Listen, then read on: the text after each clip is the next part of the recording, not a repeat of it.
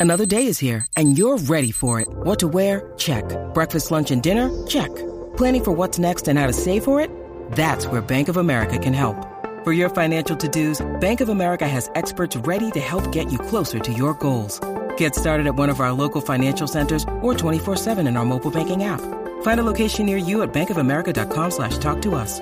What would you like the power to do?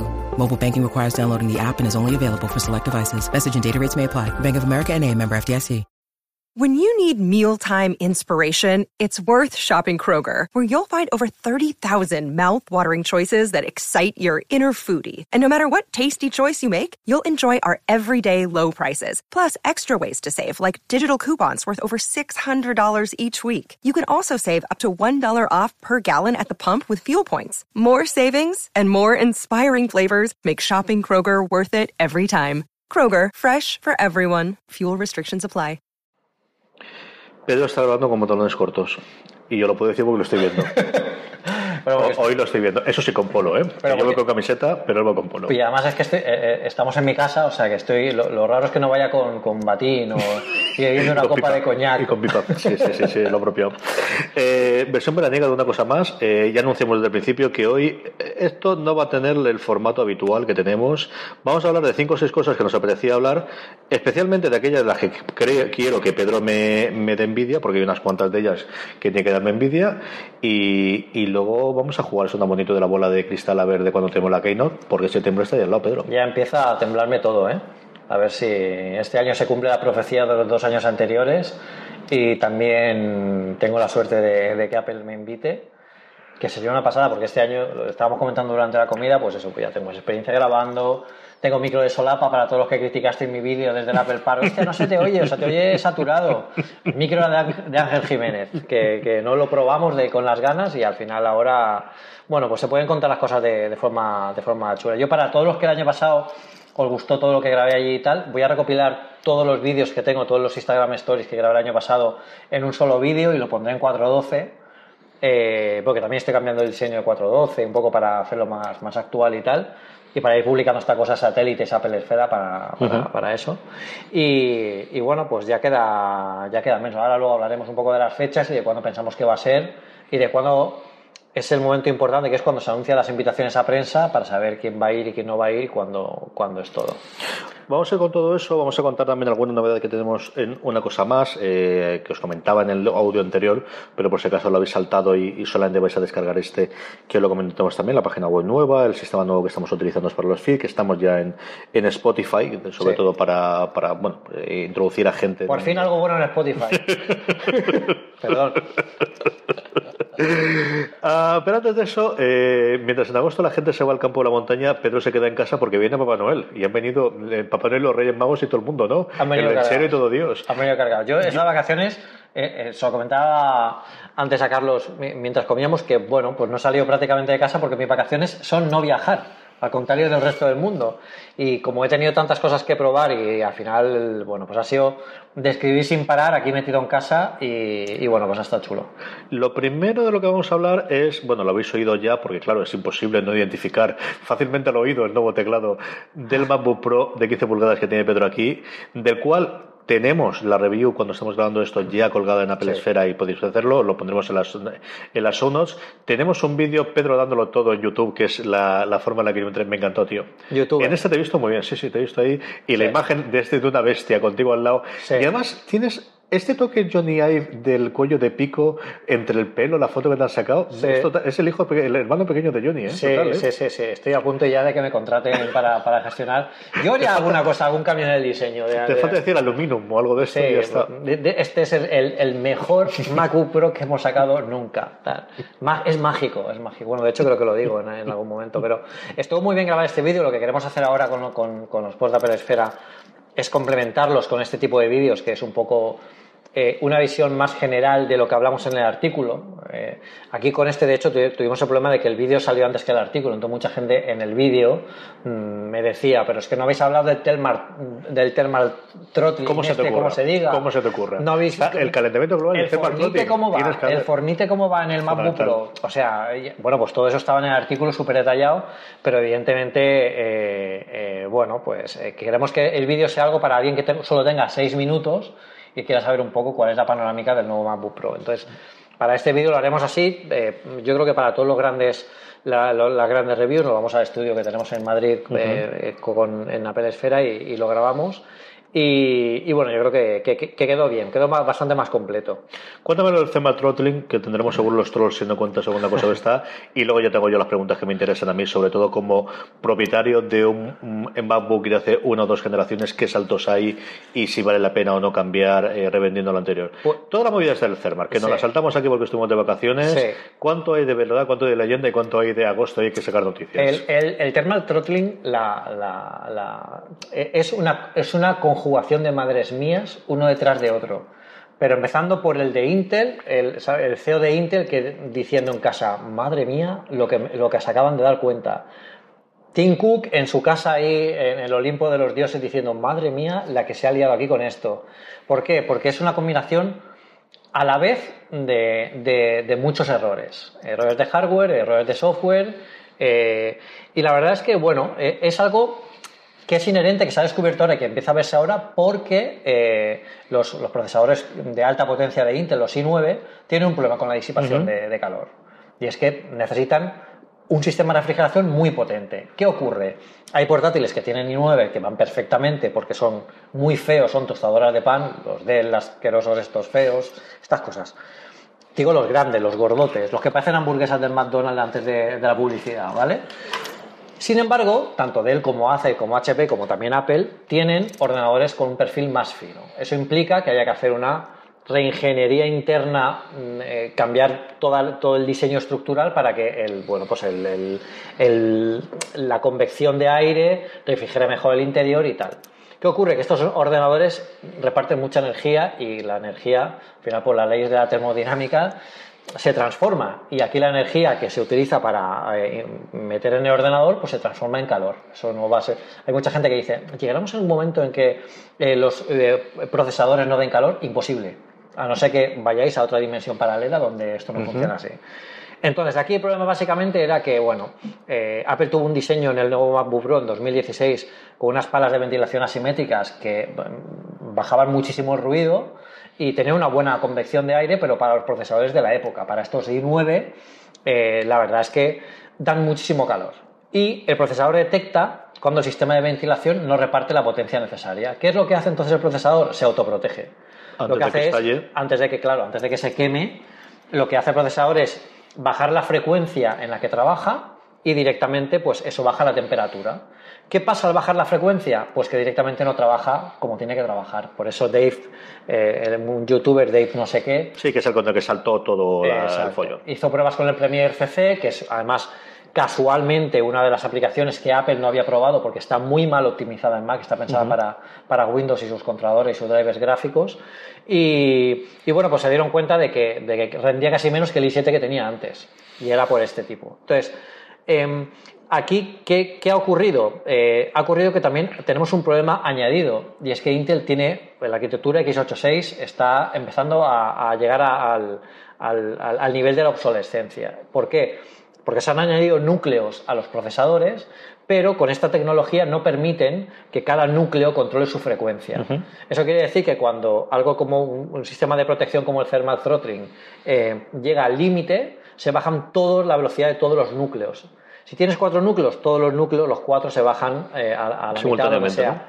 Si tienes seis, se bajan los seis y eso es una barbaridad en rendimiento que pierdes muchísimo. Por eso incluso algunas pruebas con menos núcleos daban más velocidad que los que más núcleos tenían, porque claro, eh, bajaban más. Em, ¿Dónde no ocurre esto? Y ahí lo dejo procesadores ARM y su arquitectura escalable y pensada para la movilidad. ¿Por qué ARM sí que se pensó para esto? Se pensó para esto porque son es una arquitectura pensada en dispositivos móviles. Y es una arquitectura en la que intervino Apple hace muchísimos años con un consorcio que, bueno, lo podéis ver en la charla de Apple hemos hablado de eso y también tenemos un artículo sobre ello. Del vaso ese que Apple va llenando de cosas de Intel hasta que Rebo se diga y aquí os pegamos la tapada, la patada y ya no vamos a tener nada vuestro, ¿cuánto han llegado con este, este Yo creo que esta ya es... Esta ya es la este definitiva, ¿no? Este 2018, entre el tema de los de, los problemas de los errores en hardware que tuvieron en enero y ya con este yo creo que ya está más que claro que eh, de hecho, es una de, las, es una de las cosas por las que PowerPC eh, se, se, terminó quitando. Es porque Steve Jobs se cansó y dijo, a ver, el rendimiento que me dais por vatio no, no, no me vale y además se calienta demasiado. Pues estamos llegando exactamente a eso con Intel. Y bueno, pues quizás se fuerce a que ARM llegue antes de lo previsto, pero que tampoco me parece mal. Lo que no quiere decir que un i9 sea un mal procesador. Es una absoluta maravilla. Yo de hecho creo que es el mejor ordenador, eh, eh, la mejor generación de MacBook Pro que he visto, y no porque sea la última, sino porque es la más robusta, la que está más pensada. Es una generación, Coffee Lake tiene muchísimas cosas buenas, como por ejemplo cómo gestiona la memoria DDR4, la memoria RAM de DDR4. Eh, además, Intel ha sobrecargado todo el sistema añadiendo chips que paralelizan tareas para, para, para descargar de la CPU cosas. Por ejemplo, el chip T2, que es el que... Ese quería preguntarte, es una de las cosas que tenía, ¿no? Mm. Se nota el T2 y la pantalla, son las dos cosas que yo creo que son los grandes cambios, aparte de mejor proceso, más mm. RAM y más cantidad. Pero esas sí que son dos incorporaciones, ¿no? Una pantalla más en la línea con el, tema de la colección de color que tenemos en el iPad y el T2, mm. que yo creo que es el caballo de, de, Troya de los ARM dentro de los portátiles, ¿no? De donde está la temperatura de qué es capaz de darnos esto. Sí, bueno, el tema del, thermal throttling, Apple sacó una actualización de firmware porque además las especificaciones que Intel había dado a Apple estaban mal. Eh, el firmware, sí, sí, sí, el firmware que, que le había proporcionado Apple era para núcleos, para procesadores de cuatro núcleos y ellos tenían seis. O sea que fue un, completo, un completo problema. Ya han actualizado, yo en las pruebas que he estado haciendo, lo comento en el artículo, y, Carlos está de testigo, la, no se activa la disipación de calor, he puesto además Final Cut a probarlo con Bryce eh, con un test bastante complejo y funciona muy bien, solo en los juegos de gran rendimiento se activa, pero como se activa en cualquier otro portátil. O sea que para mí tema resuelto, o, por lo menos dentro de los estándares normales. Luego ya pasando a los grandes cambios que comentaba Carlos. La pantalla sigue siendo una pasada. Tenemos el espacio cinematográfico P3 que tiene unos colores bastante más vivos. Yo con mi portátil, tú también tienes el, mismo portátil. Yo creo que es, alucinante. El brillo de la pantalla con 500 nits se sigue manteniendo también alucinante. Ya el gran cambio que tenemos en la pantalla es eh, que tiene True Entonces, lo que hace esto es que ajusta el balance de blancos dependiendo de, bueno, de la, de la, de la eh, calidez de la, de la iluminación de la sala en donde estemos.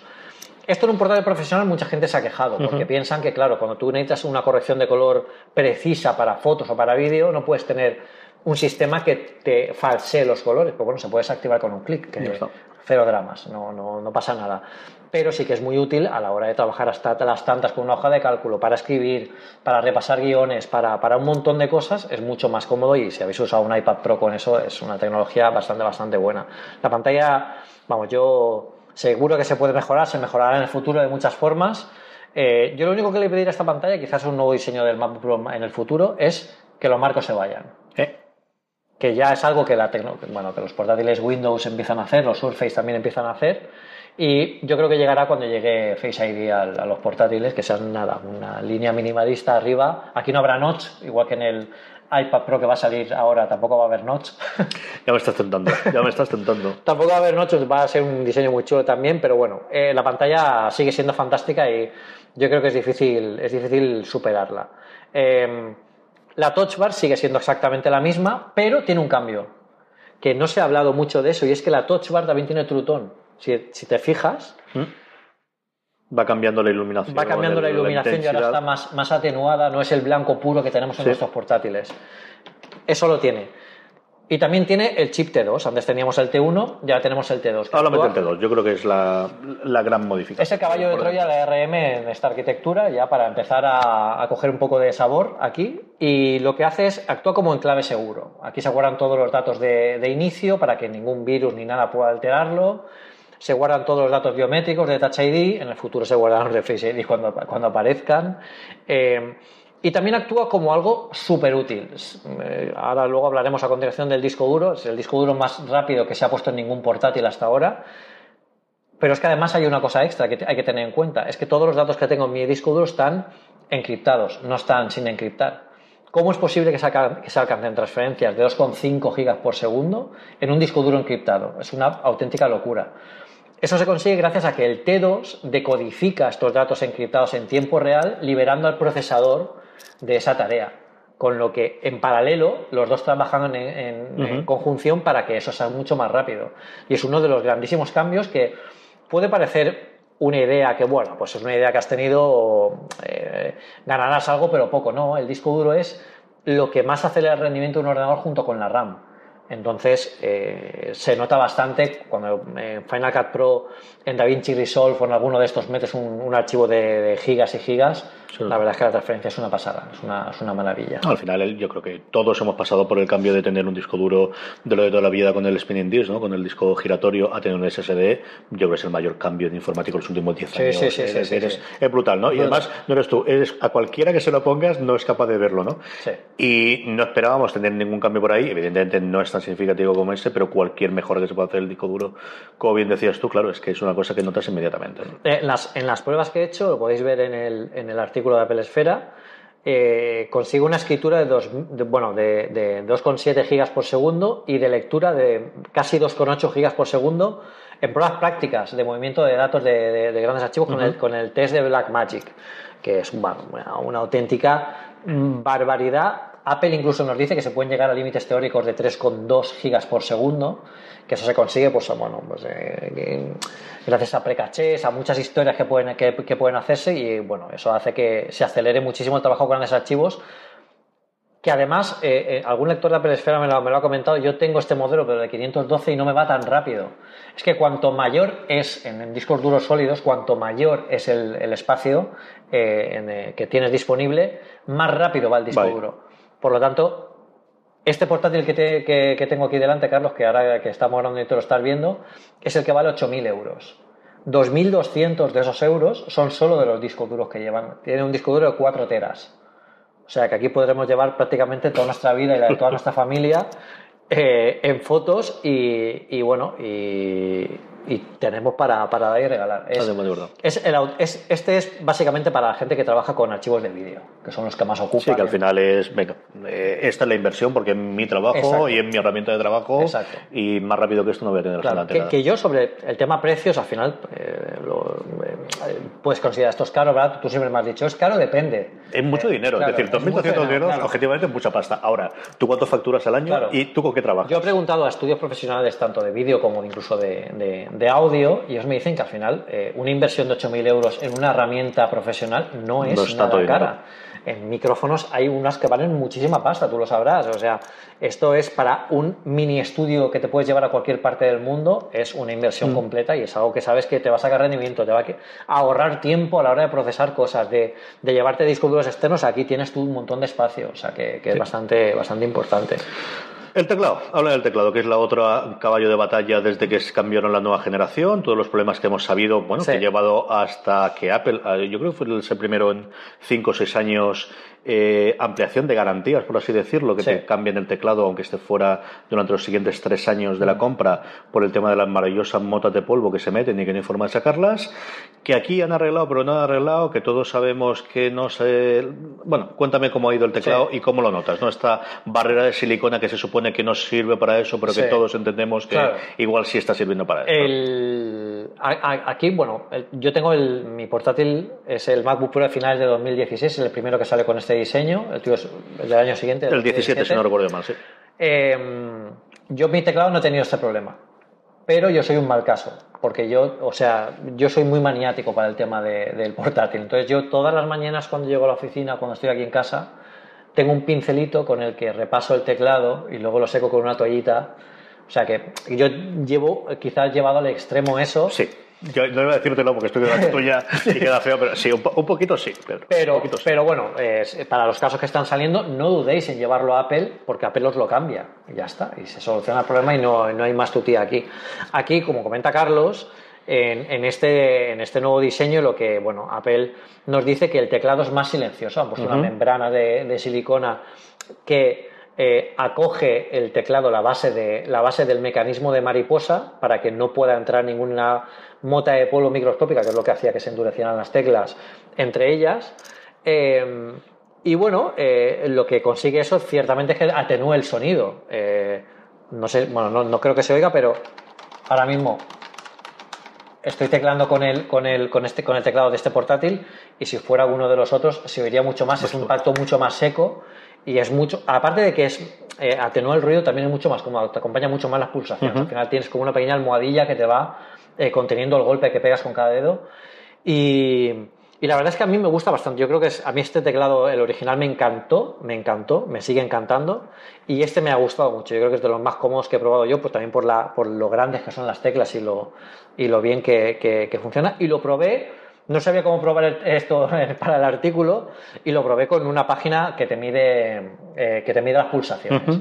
Entonces, hice primero la prueba con mi teclado normal y corriente de mi MacBook Pro de toda la vida bueno, toda la vida del 2016, y conseguí 81, 81 eh, palabras por minuto, que no está mal. Con, Nada mal. Con una, con una tasa de error de 4 palabras incorrectas y 76 correctas. Con el mismo teclado, eh, esto es una, es una media eh, de, todas las pruebas que hice. Mismo teclado con el portátil nuevo, consigo 89 palabras por minuto, son 8 palabras más. 85 palabras correctas contra las 76 que tenía en el teclado anterior y solo me equivoqué en dos palabras contra las cuatro de, del anterior. O sea que esta es la demostración empírica que no sabe cómo demostrarlo que el teclado es mejor. Te acompaña más, es más cómodo, pero tampoco es una grandísima revolución, no te va a cambiar la vida el teclado este. Posiblemente te dure más, sea más cómodo. La membrana de silicona, si habéis visto la, imagen de, iFixit, que la tenemos también en el post de Apple Esfera, es bastante gráfica, o sea, envuelve todo el mecanismo y no puede entrar absolutamente ninguna mota de polvo y esto va a durar mm, prácticamente hasta que cambies de portátil. O sea, que, funciona bastante bien y yo con el teclado la verdad es que estoy eh, eh, muy, muy contento. Aquí hay una cosa que, no hemos hablado antes del T2, ahora que lo estoy viendo en el artículo, eh, que es que también está el Oye Siri, que ahora cuando lo he dicho... Ha activado a todo el mundo. sí. El Oye Siri en el, en el, en el Mac, bueno, eh, ya se puede utilizar sin voz, pero ¿para qué lo vais a utilizar en el Mac? Es, yo lo comento también en el post, es muy, muy pobre la integración con, con, Mac OS. A mí me, patina mucho, por ejemplo, que Siri no pueda acceder a la búsqueda de Spotlight. Eh, para que Siri me busque un archivo o me diga si existe o cuándo fue la última vez que edité este archivo. Estas son el tipo de preguntas que yo quiero que, el Mac me responda.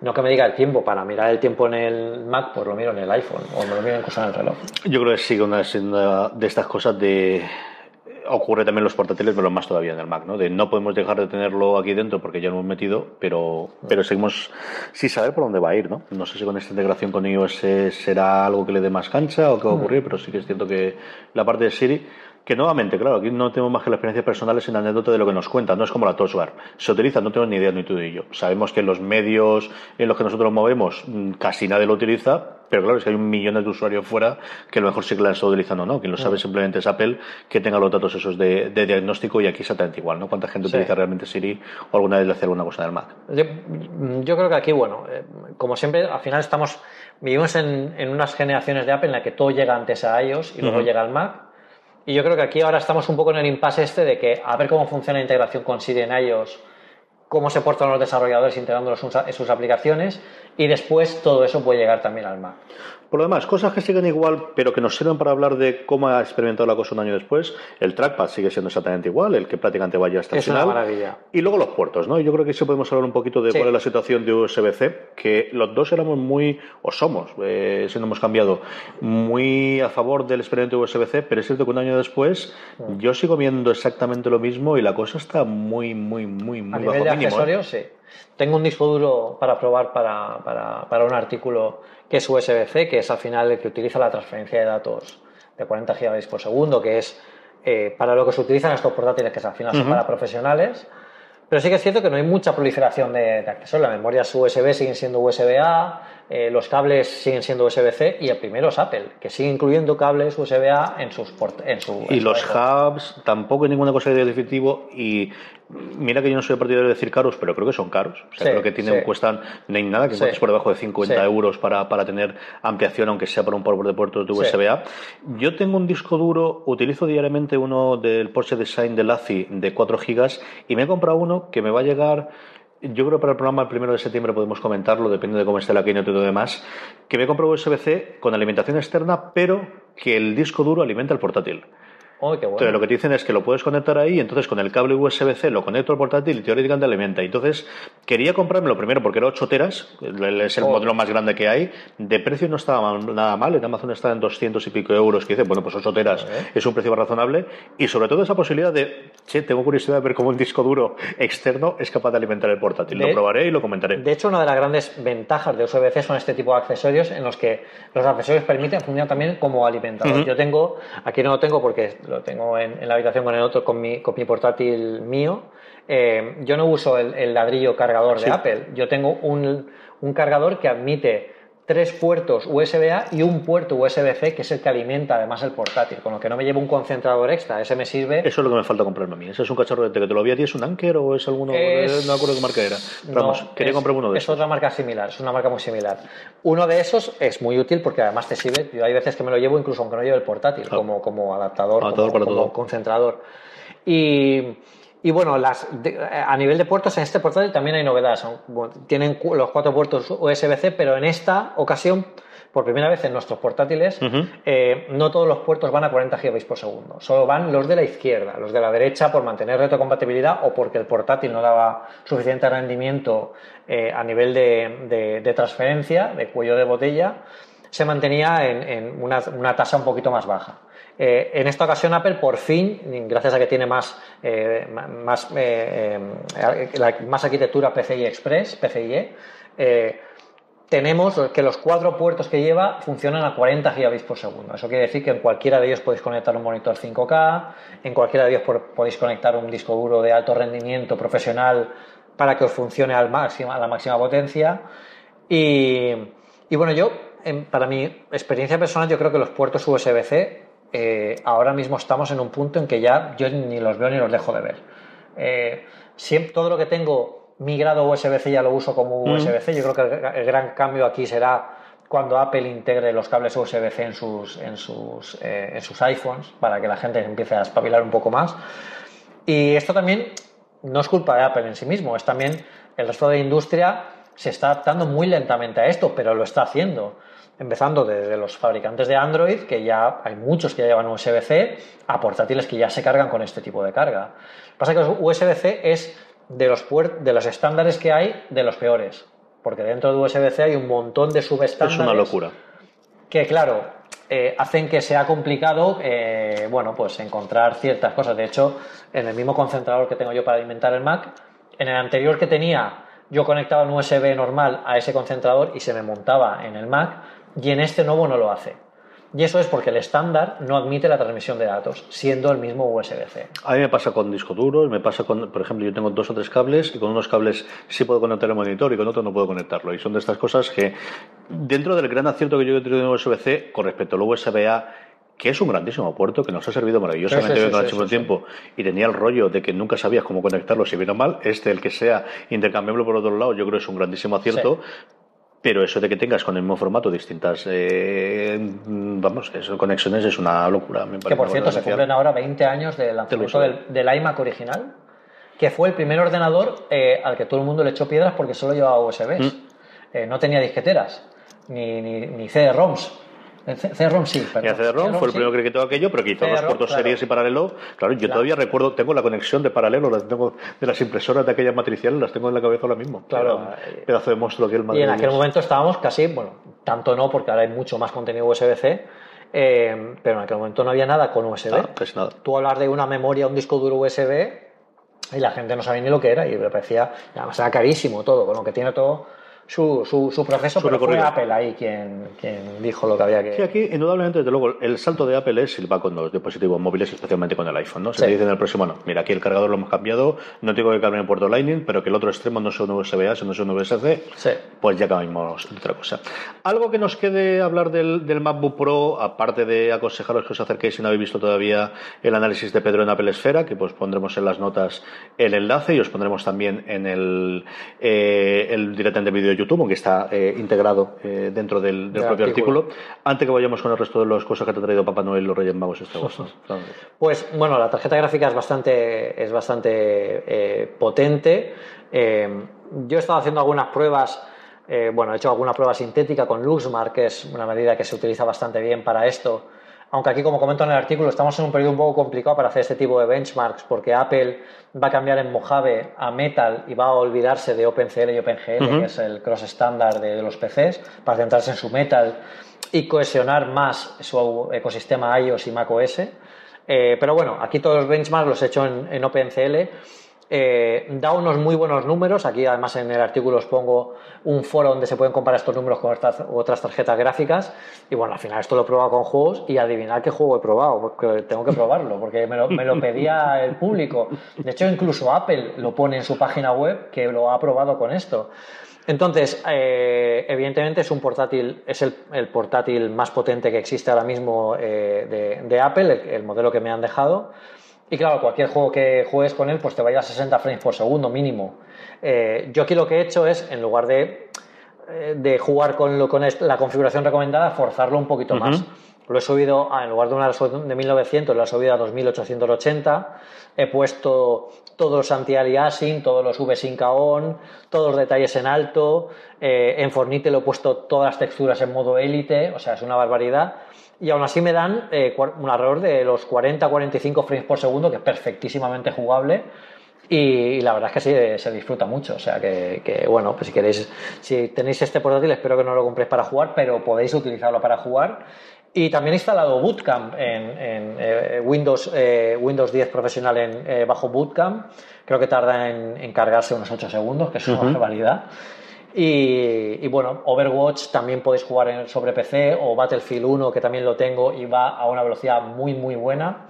Aquí tenéis eh, un campo de, pruebas y de, experimentación con la tarjeta que es bastante potente o le podéis conectar uno de los juguetes de los que hablaremos ahora, que es la eGPU externa de Blackmagic. Vamos a ir con ellos, pero antes, recomendación, ¿para quién eh, se puede comprar este portátil? Y gente que tengamos los, los eh, versiones anteriores o ediciones del MacBook Pro de los últimos dos años, ¿vale la pena cambiar a este? Yo, eh, para los que tengamos las dos ediciones anteriores, yo creo que solo cambiaría a este portátil si he empezado a trabajar con archivos de vídeo que sean pues, con archivos realmente grandes porque la gran diferencia de este portátil es la, memoria RAM, lo que puede tener 32 gigas además de la memoria ultra rápida DDR4, que Apple ha tenido que aumentar la batería del portátil para alimentarlo para que sean lo suficientemente potentes y rápidos. Eh, y si necesitáis una potencia de cálculo que se os queda corto el i7 que teníamos en la generación anterior, le metéis un i9 y va sobradamente. O por capricho. Por capricho podéis utilizarlo también, eh, este portátil, el, modelo de 15 pulgadas estamos hablando siempre. Eh, eh, el precio de salida está entre los 2.800 o 3.200 euros, dependiendo de la configuración, y lo lleva eh, prácticamente todo de fábrica. Ya lo que le queráis subir es por capricho, por necesidad. Yo eso es lo veo un portátil para cualquiera, que se pueda comprar, que quiera un portátil que dé bastante más rendimiento, lo se puede comprar igual que hemos hecho nosotros. En concreto este de 8.000 euros, esto ya es directamente para estudios de fotografía o de vídeo que necesiten la ingente cantidad de datos que pueda guardar el, el, archivo, el, Mac con, esta, con esta velocidad del disco duro. O sea, no, no, no, no hay más. Pero luego, la generación de 13 pulgadas que ha hecho el análisis Eduardo Archanco en Apple Esfera también, que lo hemos sacado hoy, eh, también sorprende mucho porque, bueno, por fin tenemos un MacBook Pro de 13 pulgadas con cuatro núcleos, que los nuestros son de dos. Después de casi diez y tantos años, ¿eh? que no tenemos ninguno de 13 pulgadas con más de dos. Exacto. Y, yo creo que, pues bueno, es un momento precioso para meterte si tenéis un MacBook Pro de 2015 o para atrás, sí que es conveniente empezar a pensar en cambiar. Pero, pero para los que tenemos del 2016 para adelante, yo creo que podemos aguantar alguna generación más. ¿Le queda una generación más esta con el mismo diseño o para el 2019-2020 nos toca cambio de diseño exterior? Pues eh, Apple está siendo muy comedida con esto.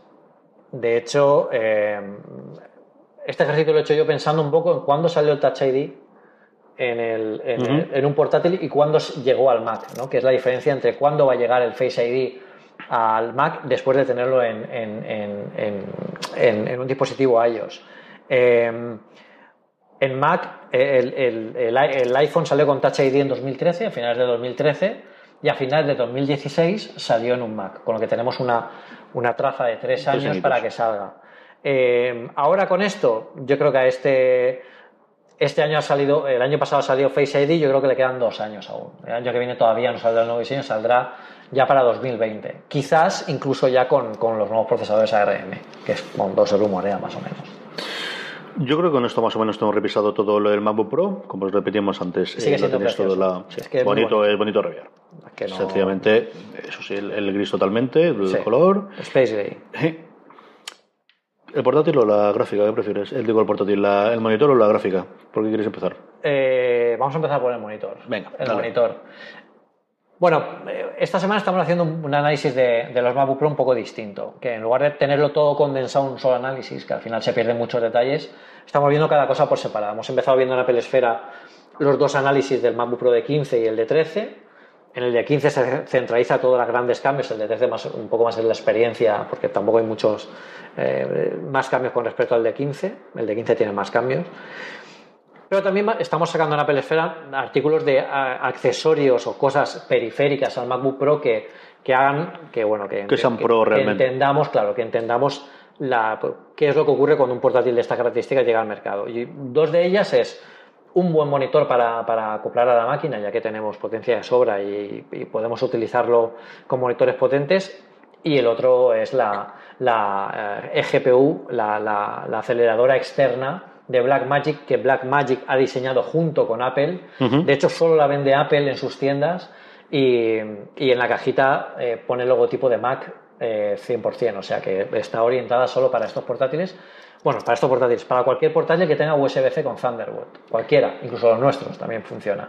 De hecho, los nuestros se nota más potencia, eh, se nota más cambio que con este, porque en este la, poten- la potencia gráfica es bastante, bastante buena. Pero bueno, empecemos por el monitor. La gente de Magníficos me dejó un monitor eh, ba- bastante potente. Es, eh, bueno, es un Asus de 27 pulgadas panorámico. Eh, es, lo tengo aquí en casa. Carlos lo ha podido ver incluso cuando hacía las fotos para el artículo. Tiene un marco finísimo, o sea, el aspecto es Mínimo. Es, Es mínimo, es, es muy. Una muy televisión moderna. O sea, Exacto. fundamentalmente la estética que tienes ahora con cualquiera de las marcas en los que quieres reducirlo totalmente. es Exacto. la que tienes. Luego tiene además eh, un- una cantidad de puertos que Brutal. sirve- Eso me, me llamó muchísimo la atención. Sirve como concentrador, sí, sirve como concentrador, pues tiene conexiones HDMI, tienes conexiones USB-C, tienes conexiones USB-A, tienes conversiones, eh, eh, tienes conversiones, perdón, tienes puertos eh, para conectar una salida óptica de audio, o sea, va sobrecargado de puertos para que no tengas ningún problema. Yo aquí el único problema que veo los puertos es que están muy difícilmente localizados, no están en la parte de atrás del monitor, sino que están metidos dentro de, de una, de una portezuela y además están mirando hacia abajo, hacia la Sí. mesa, con lo que es complicado acceder a ellos, pero bueno. Estéticamente es mono porque lo tienes oculto, pero Claro. es cierto que para manejarlo sí, e ir metiendo y sacando todos los días no es lo más cómodo Exacto, exacto. Luego, bueno, el portátil es eh, compatible con HDR, eh, tiene una resolución de 2600 por 1500 o 1600 y pico, bueno, una resolución que es bastante, bas- bastante buena. Se conecta por USB-C al portátil. eh, tiene una corrección de color bastante buena de fábrica. Es, es un modelo profesional para conectado a, a esto al- al- para la gente que quiera tener un poquito más de control sobre los, cada parámetro. Además, el menú que tiene para controlar cada, cada el ajuste de pantalla eh, es muy completo y está pensado evidentemente para profesionales, para calibración de color profesional. Eh, Cosas interesantes que tengan, eh, aparte que se ve de fábula, bueno, aquí parece una ventana, como si miráis a una, a una ventana.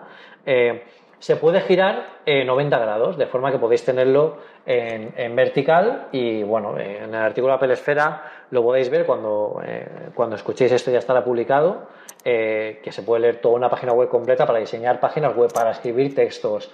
Eh, a mí me ha parecido una auténtica gozada. Es espectacular. El, aparte de toda la parte técnica que decía Pedro, la regulación de altura de por sí y del ángulo y esa posibilidad de girar los 90 grados, yo el primero que le vi utilizar de forma recurrente un, un monitor de esa forma, girado 90 grados, era Julián Clemente, el editor de Marvel en España, con el que hago Slumberland en, eh, de forma regular, y él lo tenía precisamente para eso, porque él lo que quería era ver una imagen, una página completa de un cómic y poder verla integral, y dije, leche, pues es una muy buena idea. Y desde entonces estoy con la mosca detrás de la oreja de, además de tener uno lo más panorámico posible para poder tener varias aplicaciones, de vez en cuando sí me es muy útil una, como decías, tú, ¿no? de poder ver un PDF completo con un tamaño monstruoso o una página web para desarrolladores web, y aquí lo he visto clarísimo. Este es un Sí. monitor espectacular.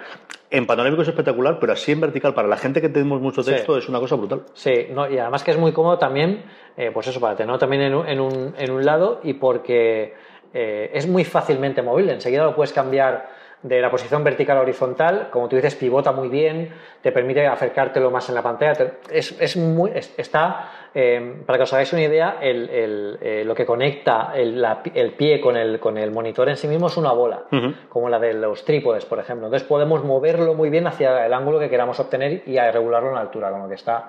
Además está muy contenido, no, no tiene mucho trasto, recoge bastante bien. Aquí lo tengo yo un poco los cables de, de, de esa manera, porque esto es como un laboratorio, un científico loco, mi casa hoy en día. Pero tiene un sistema de recoge cables dentro de la peana que está también bastante curioso. Bueno, que es, una, es un buen accesorio para quienes eh, quieran tener en casa eh, pues algo un poquito más, eh, más cómodo y más grande. ¿no? Y pasando ya algo, Dame la LGPU. Claro, El- quien quiera. es, es, primero, físicamente, una de estas cosas que no pasa desapercibida. No. Lo ves, lo ves y dices, leche, ¿esto qué es? Es algo como alienígena. Sí, sí, a mí sí, me recuerdo mucho cuando, cuando probé el primer Mac Pro que, que dije, "Mm, bueno, ¿y esto de dónde ha salido? Pues nada, ves, lo veréis que es como un, no sé, como- Un algo. Es, Sí, un, es es un ente. Es, sí, lo más parecido es al Mac Pro de, Sí. de la nueva generación, ¿no? bueno, de la nueva, de la nueva De antigua de la- generación, antigua. dejémoslo así, sí. Eh, bueno, es, es, un, es, es bastante grande. eh, Y tenemos- pesa. Y pesa. Pesa el jodido. Pesa. Eh, es como una, una pequeña torre que se pone al lado del, del ordenador y lo que hace es acelerar el Mac, eh, utilizar la tarjeta gráfica que tiene ese, ese dispositivo en lugar de la que tiene el Mac. Es como si usara una tarjeta gráfica secundaria. ¿Cómo eh, funciona toda esta magia y qué hechizos hay que hacer para que esto funcione? Bueno, eh, recordad que estos, estos Mac, entonces lo que tenéis que hacer es cogéis la unidad de Blackmagic, la enchufáis a la corriente, cogéis el cable USB-C, lo conectáis al Mac y de repente en la barra de aquí arriba aparece un chip y te pone abajo utilizando eh, eh, GPU Blackmagic Radeon tal. Ya está Ya está. ya lo tienes y no hay que hacer nada más. Cosas a tener en cuenta. Ojito con esto. Quiero decir, no os lo compréis para tenerlo en vuestro portátil porque no funciona, ahora diremos por qué, de saque. Quiero decir, no acelera lo que veis en el portátil, sino que acelera lo que se muestra en pantallas externas. Por eso también tengo la pantalla hasta aquí, para probarlo también con ella cuando, cuando publique la- el, el artículo. Eh, hay un pequeño truco para que acelere la, la propia pantalla del portátil, que es un script eh, que se puede lanzar y funciona de, de- de cualquier manera, pero oficialmente la eGPU es para que tú la pruebes con una pantalla externa en un estudio. De hecho, la caja de Blackmagic te viene gente jugando a realidad virtual con las, con las gafas de HTC y con los dos sticks de, HTC, de HTC, o incluso hay gente que la, en, en esa- en esas capturas que lo conecta a un iMac, pero lo ve en, un- en otra pantalla que tiene al lado, o sea que es bastante, bastante potente. A la hora de la potencia, con los MacBook Pro de este año hay diferencia, pero no es notable, porque los portátiles de este año tienen mucha potencia gráfica. Con los nuestros, prácticamente No, triplica la, la capacidad gráfica. Entonces es una barbaridad. eh, bueno, ya, veréis las pruebas que, que haré para Peresfera de, de, bueno, en juegos puedes llegar perfectamente a la máxima resolución a 120 frames por segundo. eh, funciona bajo bootcamp, tienes que también aplicar un pequeño script, pero también funciona bajo bootcamp, con lo que podéis, toda la gente que decís, es que en Mac no hay juegos, bueno, pues ponte el bootcamp, te compras esto y ya puedes tener tu Windows con tu, una pedazo de tarjeta gráfica, en lugar de tener una consola, pues tienes el, el de Blackmagic. ¿Para qué está orientado esto? Evidentemente para la gente que, que edite mucho vídeo, que es para lo que se utiliza. Por ejemplo, Final Cut está optimizado porque utiliza Metal como driver gráfico y es lo que acelera la, la, eh, este aceleradora de Blackmagic. Si utilizáis DaVinci Resolve, que es de Blackmagic, evidentemente esto es lo mejor del mundo porque es lo que lo han diseñado ellos, o sea que está pensado para acelerar y esto aumenta eh, bueno, los tiempos de cálculo, eh, los reduce a, a la mínima expresión. Eh, grandes- hay benchmarks por ahí que de 98 segundos pasa a 6. O sea, es una barbaridad eh, cómo, cómo está optimizado para eso. Yo creo que, bueno, no es para todo el mundo, evidentemente, no es para que lo compres en casa y lo pongas ahí como si fuera un jarrón. Queda, queda muy bonito como jarrón también, también os lo digo. Pero a mí me ha recordado mucho las antiguas estaciones de Silicon Graphics, que, habían, que eran también un diseño así muy rompedor, porque lo que hacían era simplemente disipar. A nivel de ruido no se oye mucho, se conecta de vez en cuando el ventilador, pero tampoco es que se, se oiga mucho. Y, y bueno, tiene una, buena disipación de calor, ya que está pe- pensado para eso. Y yo creo que es una, un mu- muy buen primer paso de cara a las, a las aceleradoras externas que cada vez las veremos más. Y yo creo que eso es lo que hablamos alguna vez. Este fabuloso monitor que alguna vez tendrá que sacar Apple o alguien con una tarjeta aceleradora integrada en el monitor, que tú conectes el monitor en casa al Mac y directamente ya tengas una gráfica más potente para poder trabajar. Pues eso es algo que tendremos con este tipo de cosas. Sí, yo creo que esa es una de las cosas que tenemos ahí en el horizonte. Como tenemos en el horizonte, desde luego, la Keynote en septiembre. Sabemos que sí o sí vamos ahí y, y aquí tiene Pedro sacado la agenda para empezar a hacer cálculos y echar cuentas, ¿no?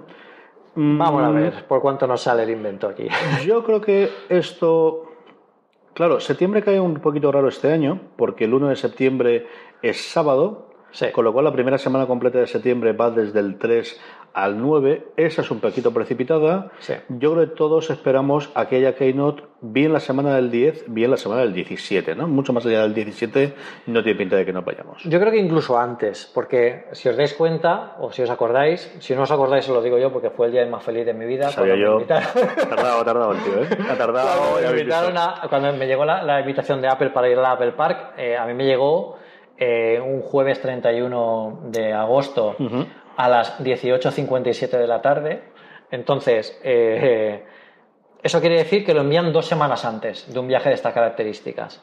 ¿Cuándo pueden enviar la invitación a Pensador este año? La semana del 27 deberían enviarlo porque además eh, en esa semana hay una feria en, en IFA de Berlín, que hay muchos periodistas que estarán allí, tienen que hacerse las agendas también, eh, bueno, y es un buen momento para informar a los periodistas de que tienen una cita con Apple. Y nada mejor que chafar una, una, feria que estás diciendo. Tampoco está mal, tampoco está mal. La, la keynote, tampoco, sí. sí, es una buena, es un buen, es un buen truco. Entonces yo creo que seguramente el jueves 30 de, de agosto como muy tarde, ya las invitaciones tienen que estar enviadas a prensa, ya sabremos eh, qué medios están invitados para ir. Yo creo que el 4 de septiembre es demasiado pronto para hacer la Keynote. Eh, yo apuesto más por el 11. Que nos vayamos al martes 11. ¿no? Sí. Me apuesto más por el 11 porque además fue el decalaje que, que, se dejó el año pasado, que fueron dos semanas a continuación del evento para que te puedas preparar, etcétera, etcétera. ¿Qué tenemos ahí? Evidentemente tenemos las versiones definitivas de iOS, mmm, veremos a ver Google como Java, veremos a ver qué quitan, ya sabemos que van a quitar de la última beta, ya han quitado el FaceTime de grupal y han dicho que va a ocurrir como ocurrió con el año pasado con, con un par de, de, cosas, que llegará en otoño, o al menos llegará un mes antes de que salga iOS eh, la siguiente versión. Sí. La gran incógnita en cuanto a presentación es el iPad, ¿no? Sí. Eh, al menos el iPad Pro. Tenemos una, mm, eh, tuvimos hace un par de meses el nuevo iPad, hmm. mm, a un precio bastante razonable. Yo creo que está mirando y le digo, leche, pues Mm. tiene un precio muy decente. Si es cierto que luego le empiezas a meter la funda, le metes el pencil, que ahora también puede ser el teclado. Pero el iPad Pro en las dos versiones tiene que estar cambiando. Ya hay rumores y filtraciones que el pequeño vaya a ser un poquito más grande, que el grande puede que sea más grande. El tema de los bordes que ya se filtraba en las últimas, eh, en las últimas versiones de las betas, que parecía que había un icono distinto en el que parecía que no iba a tener los bordes. Y yo creo que la gran duda no es tanto si vamos a tener el iPad Pro, que yo creo que no acabaremos 2018 sin el Pro, Seguro. sino que si entrará dentro de esta Keynote o tendremos una especie de al octubre como teníamos en su, en su época antigua. Claro, aquí, eh, bueno, este año se pueden presentar muchas cosas. Yo creo que, que, bueno, muchas o, o, muy pocas, depende. Yo creo que la gran estrella van a ser los nuevos iPhones, que este año van a renovar toda la gama y van a convertirlos en, iPhone, en iPhones 10 o iPhone X. Eh, eh, eh, durante, bueno, que van a convertir a todos a ese, a ese, a ese, ese nuevo diseño. Yo creo que también mmm, no es una mala época para decir, bueno, actualizamos en marzo el iPad de, de, este año, pero bueno, ya que hemos pasado todo el nuevo diseño del, del, del, del, iPhone 10 y tiene Face ID, os vamos a presentar también cuál es la idea para la siguiente generación de iPads. Yo creo que aquí sí que nos van a enseñar la siguiente generación de iPads, que va a ser un iPad Pro sin bordes, no va a llevar notch, yo creo que en el iPad hay suficiente margen, pueden dejar suficiente espacio para que no haya notch y que sea una, un, prácticamente todo, todo uh -huh. pantalla, pero bueno, que haya una mínima línea con la cámara arriba. Eh, y sí que no lo pueden introducir ahí, porque más cosas, bueno, también van a sacar un Apple Watch nuevo de serie, Series 4 con mucho menos borde. Eh, prácticamente aquí no tenemos Face ID aún en el, en el reloj, con lo que se permiten jugar más con los bordes. También va a ser la gran estrella de la presentación. Pero bueno, yo creo que esas tres, esos tres pilares van a ser importantes: los iPhones, el Apple Watch y eh, los iPad Pro nuevos eh, para, para, de cara a la, venta navideña. Para más adelante, bueno, han renovado ya la gama de iPad con esto. No tienen por qué hacer otro evento solo para decir que tienen un iPad Pro sin marcos. Eh, ¿Qué pueden sacar más? Algo de AirPods. Yo los AirPods ni siquiera han salido todavía los que cargan inalámbricamente. Lo veo un poco que está todavía eh, muy pendiente de, que pueda salir algo más. Eh, ya tenemos dos años con ellos, pero todavía queda tiempo. Y, y por el, mercado Mac, eh, novedades del Mac Mini, algo así, no parece que se vayan a presentar. Esto es un evento específicamente para dispositivos iOS y, y, en principio se mantendrá ahí. Presentará alguna aplicación extra, alguna aplicación sorpresa, alguna cosa nueva, quizás un pencil nuevo, quizás un pencil que funcione en el, en el, en el iPhone, eh, que no es lo mismo que un lápiz.